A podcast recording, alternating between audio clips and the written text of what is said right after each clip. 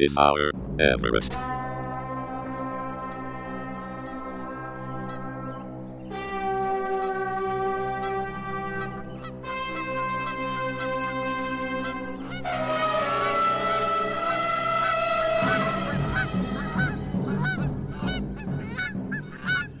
Greetings, culture vultures, and welcome to This Is Our Everest, the analogue TV podcast that's got a snooker table concealed in their floor. I wish. We all wish. Yeah. Isn't that the ultimate goal of any civilised human being, is to have a billiard room in their house? I think so. I mean, obviously there are plenty of people who are into snooker.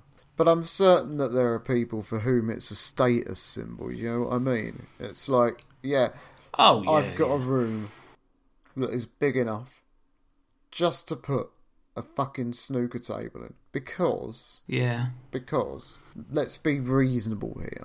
I've grown up around snooker tables. They've been a part of my life, the whole of my life. Well, I mean, everyone loves a snooker table. I mean, I'm sure we'll come back to my dad at some point in this podcast. I'm sure we will. But I'm familiar with and used to the size of a snooker table. The heft. But I know that other people aren't.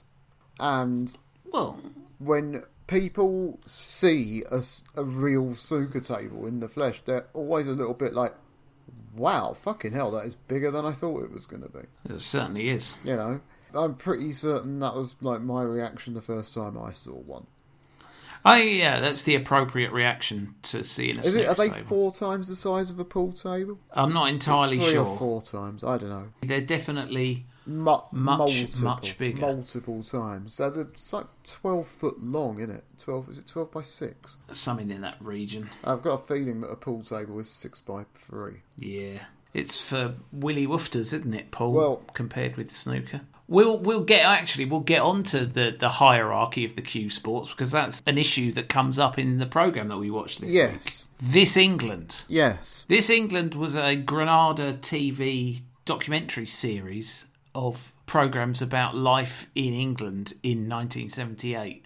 Oof. There's a very notable one about the Wigan Casino, right, and Northern Soul music. Mm. But this is not that. This is the one about snooker. It follows the fortunes of 3 jobbing snooker professionals. Mm-hmm. Actually, what is a fairly interesting time in the world of snooker, because, I mean, they didn't know it quite yet. Yeah. But they stood on the cusp of unimaginable growth. Well, yeah, because, I mean, it's very difficult to place your head in the headspace that snooker was in 1978. It had made its first breakthrough.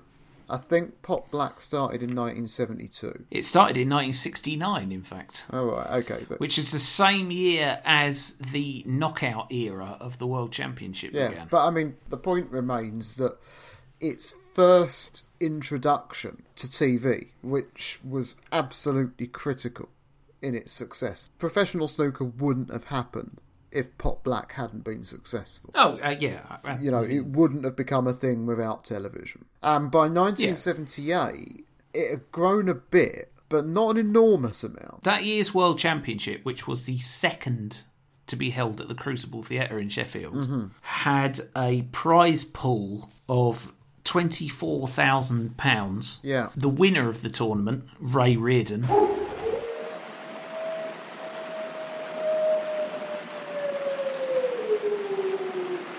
listen to them, children of the night.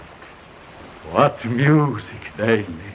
Who won his 6th and final World Championship title, mm-hmm, was given £7,500. Compare that with Mark Selby, who has just won the 2021 Snooker World Championship and received £500,000. Yeah, I mean, the thing is that's the way that sport wages have gone. Yeah. I would say that £7,500, if he won nothing else for the entire year, would have made a decent living in 1978.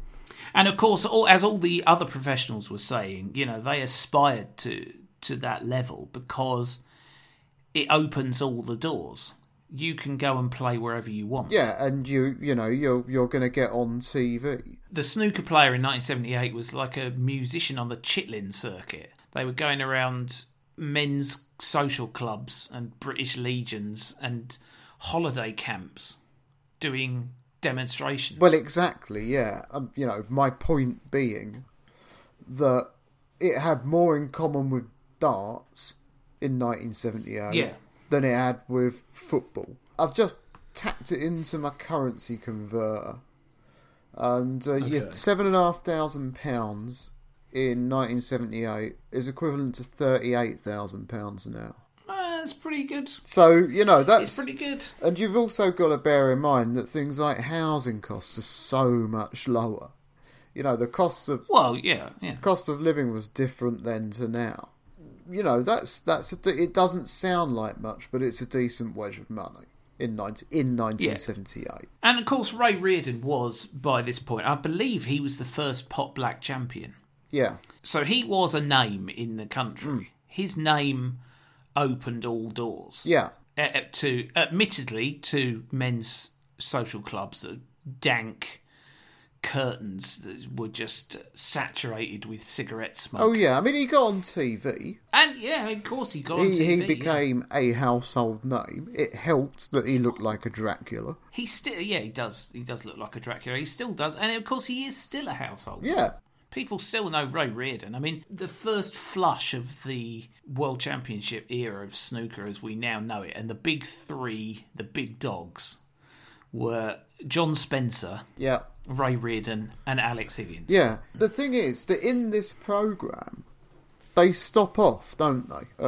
Yeah. Is it the World Championship? They stop off at a tournament. They stop off at a tournament. Yeah, I think they briefly stop off at the World Championship. And this is what I found infuriating about this fucking programme, was that it flashed past the most interesting person in the entire history of snooker. The camera was on him for like 3/4 of a second. I'm referring, of course, to Alex Hurricane Higgins. Yeah. And then it just carries on its dry, trundling, a whole conversation about how good billiards is. This sort of shit had to be swept out if snooker was going to become what it ended up becoming. Now, I find the young players today, which I find disappointing, they concentrate their time entirely on snooker. They don't know anything about the beauty of the game of billiards, which is a lovely game to play and most satisfying. In fact, Joe Davis said to me one day, Joyce, I really love to play billiards. I have to play snooker for my living. But he said, I love to play billiards. It's a beautiful game. Now, we meet a few players in this programme. The driest fucking thing I have ever seen, I think. It's like the fucking Atacama Desert. It's definitely combustible. I fucking put it on, and like I say, I'm interested in snooker. I don't watch it very much, and I don't keep up to speed with it. But my dad has played snooker for fucking years and years and years. He's still going, 85 years old, still playing snooker. Well, that's before we even mentioned the snooker trophy. Yeah. Oh, well, yeah. And then there is, of course, the snooker trophy. Which is, you got his name and his father's name. Yeah, it's like the There's still time for you. The social club, kind of snooker club, whatever it is, I remember of. My granddad won it twice in about 1952 and about 1955. And my dad won the same tournament in about 1980. And 1985 or something like that. There's still time for you. There is a shield with both of their names on it, which is like it's on my dad's living room wall. That is my inheritance. That's it. Yeah. My sister has been round, and one of the last cogent conversations that I had with my mum before she slid towards dementia. She was saying that, oh yeah, your sister's been around earlier today putting stickers with her name on it on everything.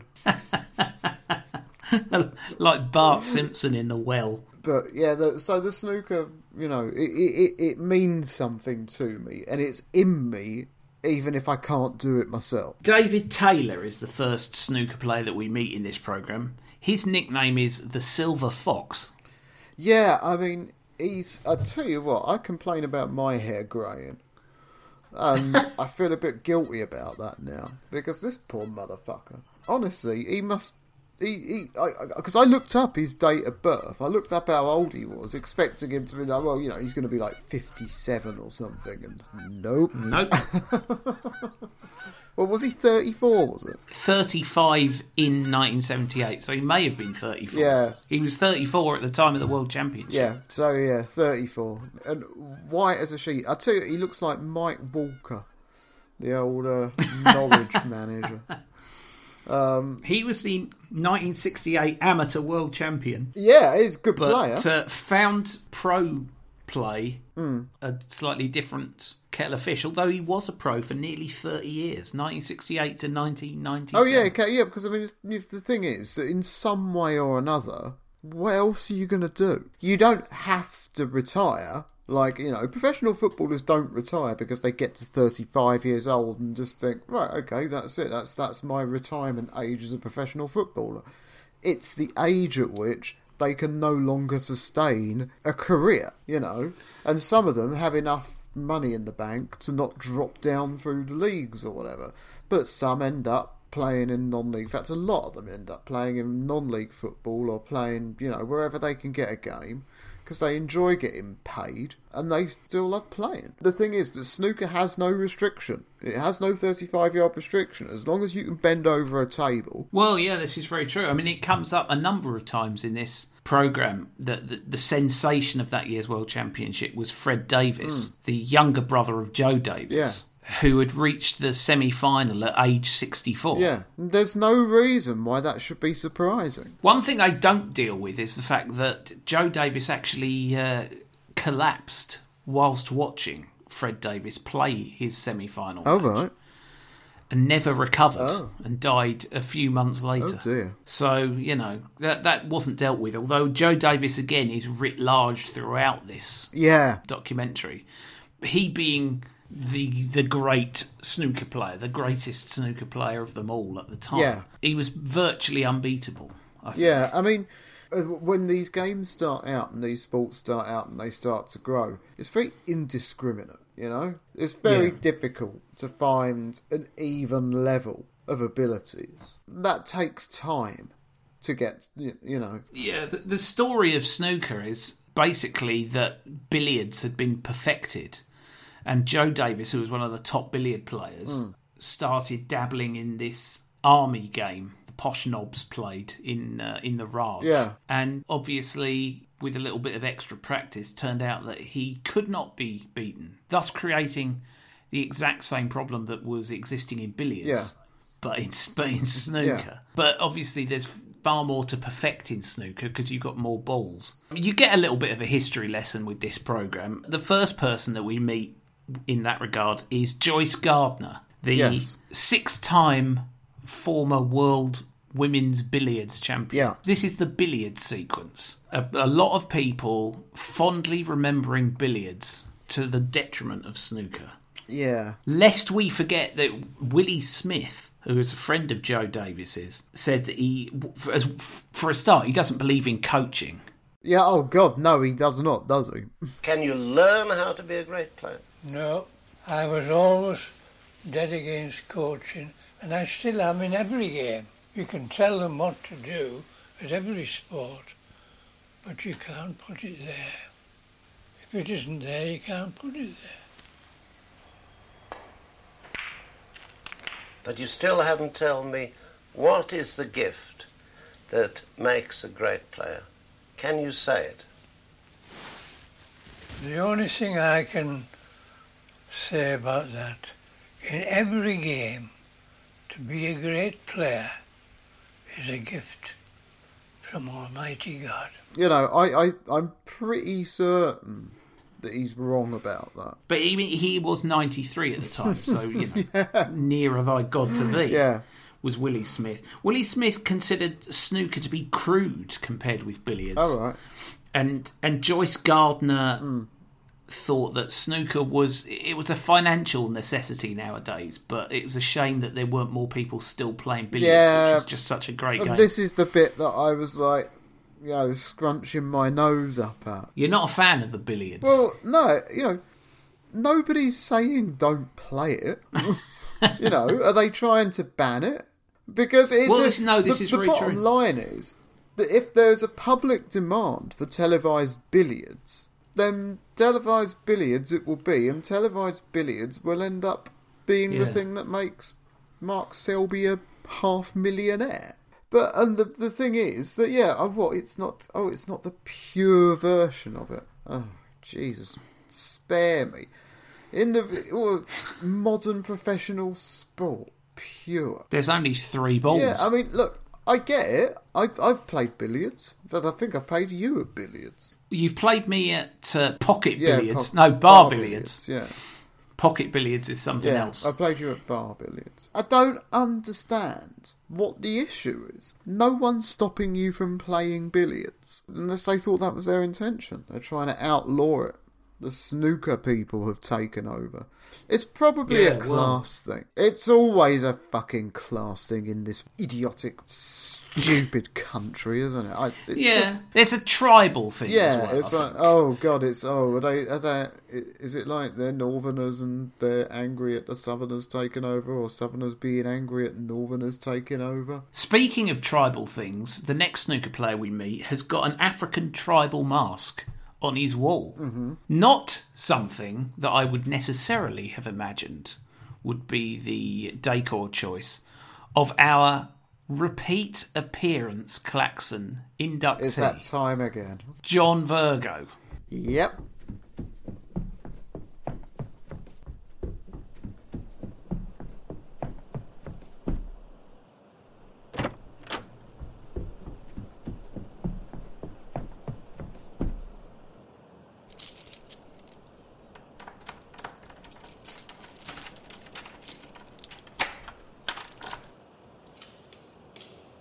John Virgo lives in Manchester.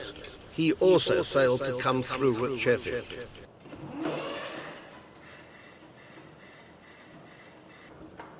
Obviously the main thing is to be the world champion, you know. Do you expect to achieve it? Oh, I did do until Fred Davis, who was 64, beat me this year, you know, which was a bit surprising. John Virgo, at this point, is 32 years old. Yep. He's been a pro for a couple of years, and he's still feeling bullish about his prospects, as is his exceptionally good taste wife, who they're no longer together, sadly. Right, yes, yes. She remains utterly confident in his ability. No. He's the number one player, she says, and he'll win the World Championship eventually. I'm not quite sure what ranking she was looking at, because according to Wikipedia, his highest world ranking ever was 10th. Yeah. Which was later on in that season. Another thing I didn't know about John Virgo is that his nickname was Mr. Perfection. Yeah. I'm not quite sure how he managed to justify that, although he did win the 1979 UK Championship, which is one of the three majors in snooker. Yeah, he had a decent career, but when the media came knocking and Big Break became an option, he fucked off, which is fair, you know. I mean, he didn't completely. He carried on playing, I think, but it was... He was a professional until 1994, so Big Break had already started by that point, but... As you say, I think it was a good decision on his part. Yeah, and the thing is that because he's on the commentary team now, isn't he? Oh, absolutely, yeah. He's John, where's the white ball going? Virgo. So he's now a well-respected veteran commentator who's probably got the one gig that all snooker players would want when they retire. You know, you can't be the manager of a snooker team. Well, not professionally. This is 1978, and he's already talking about, have I got the temperament? Am I going to be able to win the World Championship? Yeah, you know, yeah. What he doesn't know about yet is that in 3 years, the World Championship is going to be won by somebody who isn't mentioned at all in this programme, Steve Davis. Yeah. And Steve Davis is going to make being a professional snooker player not a lot of fun for anyone who's not Steve Davis throughout the entire 1980s. So what John Virgo did in doing more media work, I think, was an inspired decision. I'm sure he's probably easily matched his career snooker earnings, which is £293,472. Yeah. In his accumulated fees from Big Break and snooker commentary. I'm just looking up how much John Virgo is worth. Did you know there's a website called Celeb Net Worth? It's fucking rubbish. I'm sure the accuracy of such a website is beyond any. No, they're very coy. On he's very coy on how much he's actually worth, how much he's on at the Beeb. But I should imagine he's on a reasonable amount of money. I would have thought that if he commentates on all of the tournaments that are on the BBC during the year, that alone would probably be a decent wedge to live on. Interview with him here from the 5th of October 2019. With This Is Money, which is part of the Mail, wasn't it? So, yeah. It says a former snooker champion, John Virgo, would put up taxes for higher earners if he was made Chancellor of the Exchequer. Well, I mean... Good for him. He's an old red, isn't he? He's from Salford. Yeah. Good for him. Well, you don't know how people are going to turn. Do you know what I mean? Yeah, heads turn once the BBC money starts rolling in. Actually, the third player who's featured in this was also quite a notable BBC presence and commentator, Jim Meadowcroft. Jim Meadowcroft lives in Bakeup in Lancashire, yet another pro who's knocked out of the championship. He started playing when he was 14. Well, I'm just coming up now to my 6th year as a pro. And after the first couple of years, I was in two minds whether or not to give it up. I've seen the time when I've had to borrow the petrol money to drive to and from an exhibition. And on the odd couple of occasions, when the wife's allowed it, I've even taken the mortgage money. By chalk. By chalk, yeah. Well, I mean, it all adds up, doesn't it? Buy replacement snooker cues for the ones you snap over your knee because you've lost again. That is one of the biggest problems that snooker players face. Is that constant churn of new cues required. It's quite a downbeat. I mean, as well as being quite dry, it's also quite downbeat, the second half of this. Part. Yeah, it's not very optimistic, is it? David Taylor expected a land of milk and honey. I think that when you... if you were going to make a programme like that today about a little-known sport, everybody would be, right, we've got to make this look as cool as we possibly can. And it would be effectively, even if it was being made kind of independently, and they're not always these days, are they? No. But even if it was made independently, it would end up being kind of somewhere between a hagiography and an advertisement. Yeah. You know? But there is, to the credit of the people who make this, no apparent attempt to gloss it in any way whatsoever. Even I noticed right at the very start of it, when they're like playing the shots and the I was watching it and thinking, oh man, you wouldn't get away with that sort of cueing these days. Well, no, I mean, it's one of the most fascinating parts of this film, I thought, is as a historical document.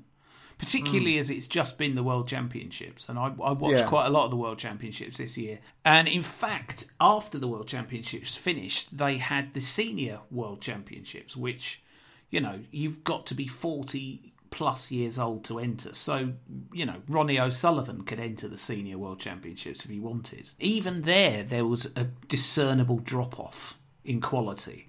And the game that these lot are playing is... like a completely different sport. Yeah. This year at the World Championship, they had more century breaks than they'd ever been before. At the 78 World Snooker Championship, there were 7. Yeah, yeah, yeah. It was people forget, obviously, that it was a rarity, and that the 147 break, and there seems to be one of those comes along every, you know, every few weeks nowadays. That one that Cliff Thorburn did in, was it 1980? I believe it was 1983. Oh, he won the championship in 80. Yeah. Yeah. Ah, right. Yeah. That was the first one that had ever been recorded on TV. Well, no, it was the first one at the World Championship. In a World Championship. The first one recorded on TV, I believe, was by Steve the Nugget Davis. Oh, right. One of the commentators on that break was David Taylor.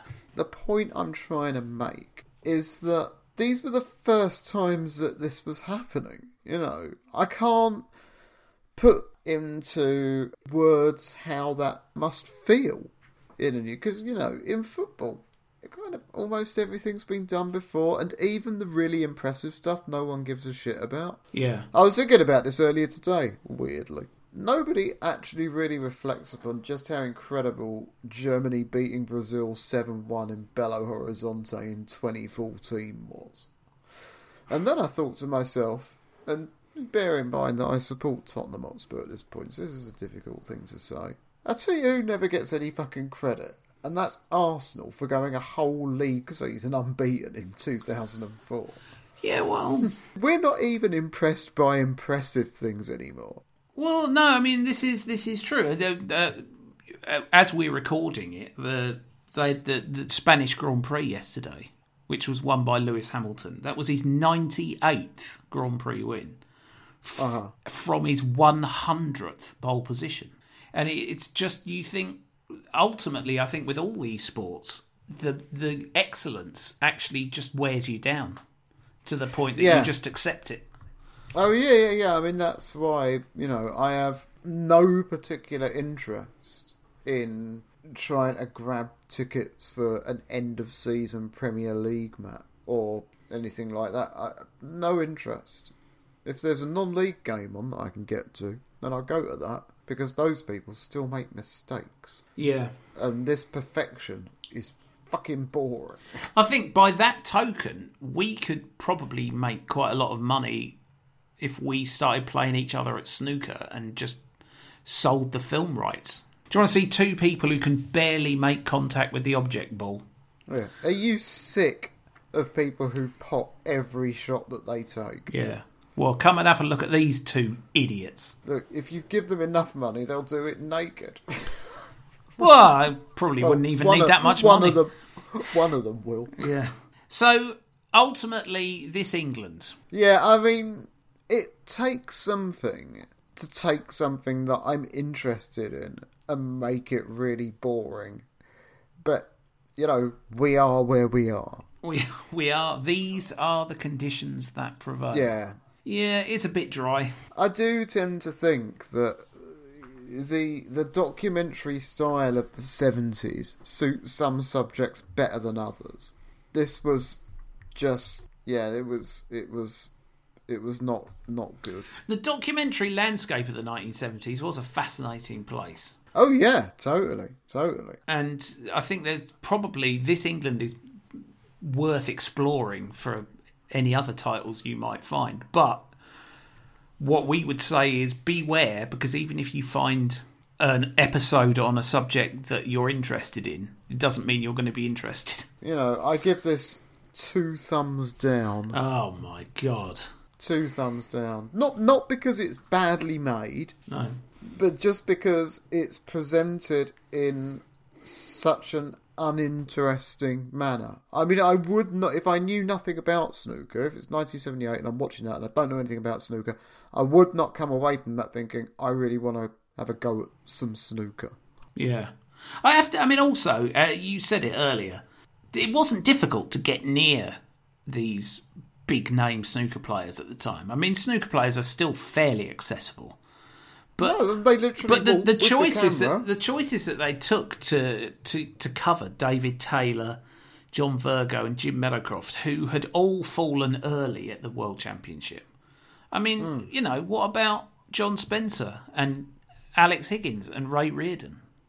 Yeah. They're all there. I mean, yeah, don't tell me you're not going to get half an hour's decent footage out of following Alex Higgins around in 1978. Oh, yeah, that would be something else. Yeah, that'd be a week, wouldn't it? It would mainly him being thrown out of bookies at shoulder height, I think. Yeah. With a fag in his mouth. Almost certainly. Never spilling a drop of his brandy.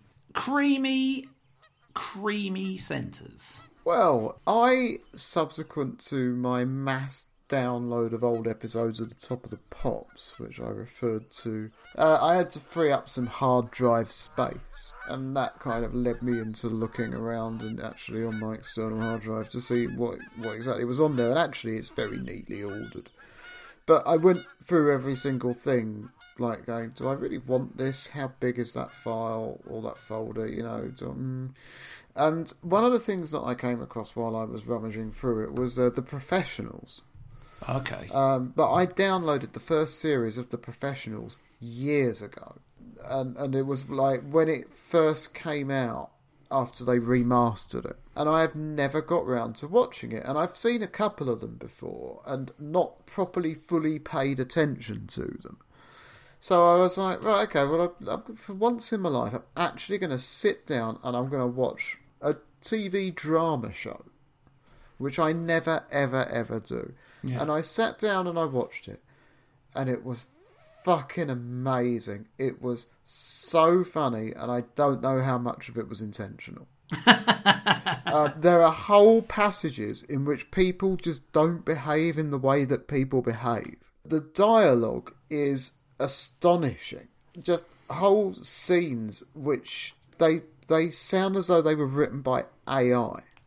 Yeah. It's amazing. There's one bit where they're chasing this guy, and there's a kind of a bit of a gunfight, and they shoot out he shoots out the tyres of their car so that he can escape and they can't. Good move. So off he goes, and he runs off, and I can't remember if he gets into a car or he's just running. I think he gets into a car. 2 minutes later, they jump into the car. No sign of burst tyres that you saw happening 2 minutes before. And they're in the car and they're off and chasing him. Fair it's enough. Monumentally absurd. There's one bit where they're kind of threatening to force inject somebody with heroin. It's, you know, and so I am going to watch every single one of them, and I hope that they're as bonkers as this one was. Because, I mean, I really... The Professionals was on when I was about 8 or 9 years old, and I used to watch it. We used to watch it on Friday nights. I think I've mentioned this before, my mum and dad used to go to the pub on Friday nights. And me and the two girls who lived next door to us were just left to look after ourselves. I mean, you know, she would have been, the older one would have been 12, and two of us would have been like 8 or 9 or whatever. And we always watched The Professionals, and we absolutely loved it. But, of course, what I didn't realise was that when I was 8 or 9 years old, I hadn't quite recognised that they're not talking in the way that people talk.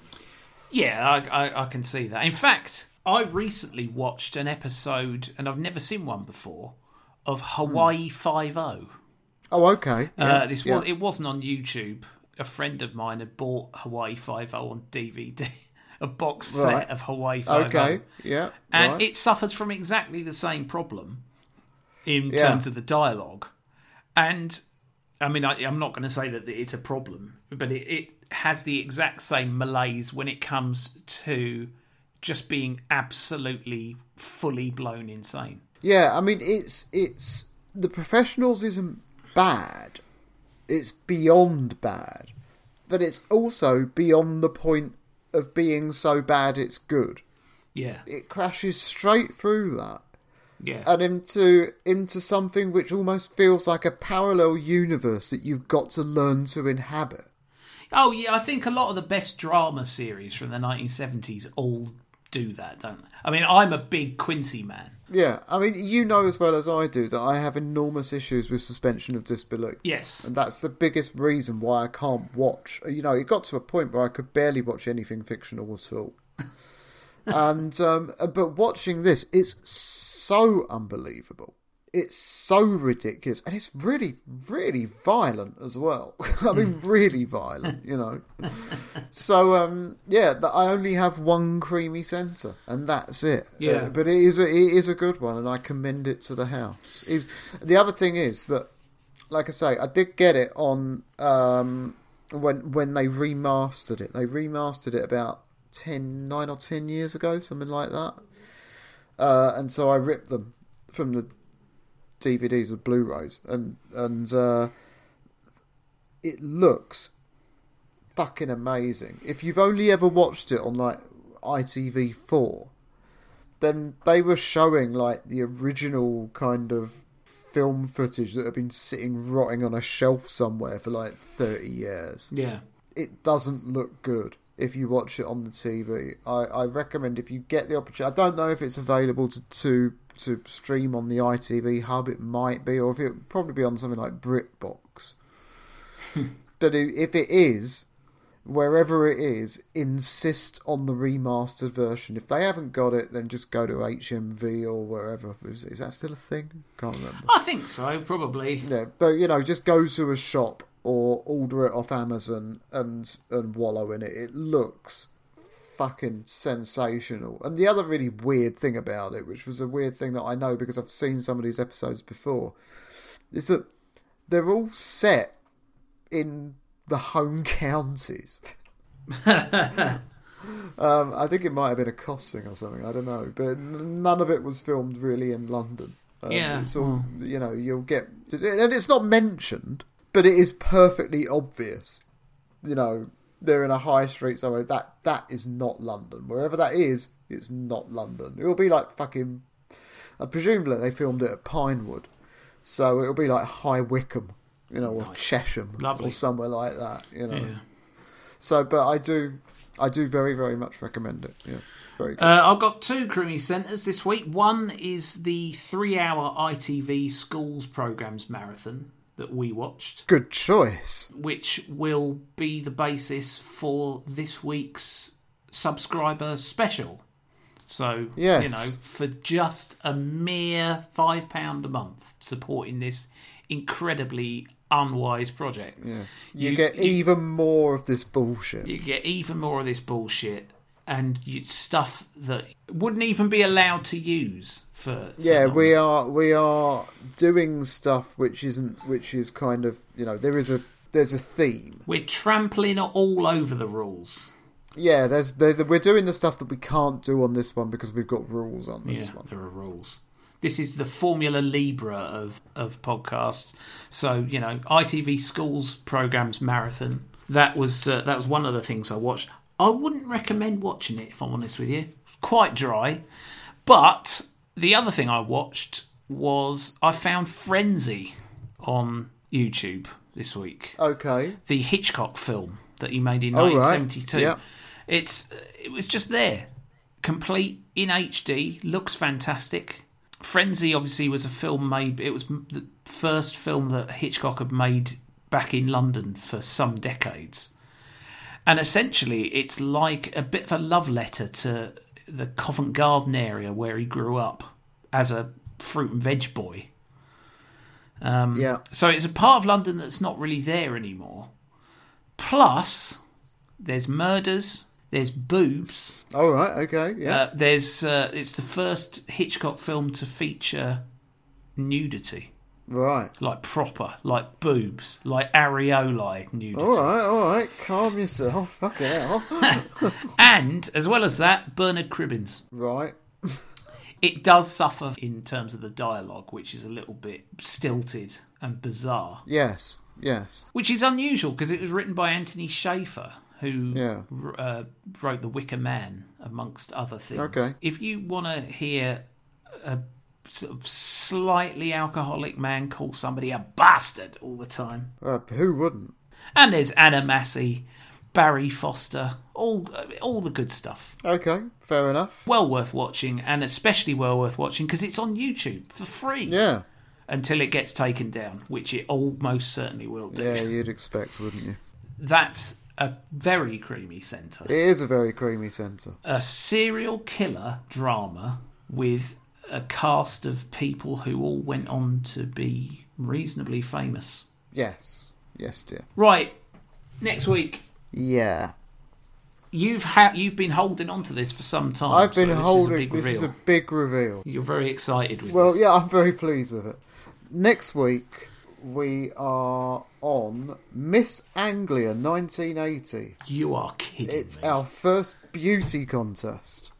Miss Anglia 1980. Jesus Christ on a fucking bike. I'm see why you're so happy with yourself. Yep. Now. It's hosted by Fred Davis. So there's something to look forward to. It's an hour long. It's in YouTube, on YouTube in 3 parts. I'm okay with things being in parts on YouTube. Yeah. People shouldn't be so precious about these things. Yeah, I mean, as long as it auto plays on to the next one, I'm cool with it. What I don't like is, and this happens every once in a while, it will just miss one out. you know, that is quite annoying. They'll go, oh, you've auto played to part 3 after you've watched part 1, and then it will go to part 2. I fucking hate that. Miss Anglia. But yeah, it's this is the East of England's beauty contest, 1980. Oh. I can see. Oh my God, help me! I can see. Oh, she don't look very happy. We'll see how this comes out next week, I suppose. I'm very, very, very pleased with myself. I just want to be absolutely clear about that. But this promises to be a spicy time machine entry. We're going to be digging deep into gender roles, sexual politics, and farming in the last 41 years. Yeah, and obviously agriculture. What else do they do in East Anglia? Growing lavender. Yeah. That's something they do. Yeah, there you go. I love growing lavender in the East Anglia. Yeah, but anyway, that'll be us this time next week. So I can't wait. I've been because I haven't watched it yet. I wasn't gonna say anything. I wasn't gonna watch it until I'd announced it to you. So you know, this is a interesting. This is a first. Okay. This is a first for me as well. Anyway, right. We done? Yo! Oh, yeah, we done. Of course we fucking done. Right. We'll be back again same time next week with some ladies in bikinis. Yes. So, thanks very much for listening, and bye-bye.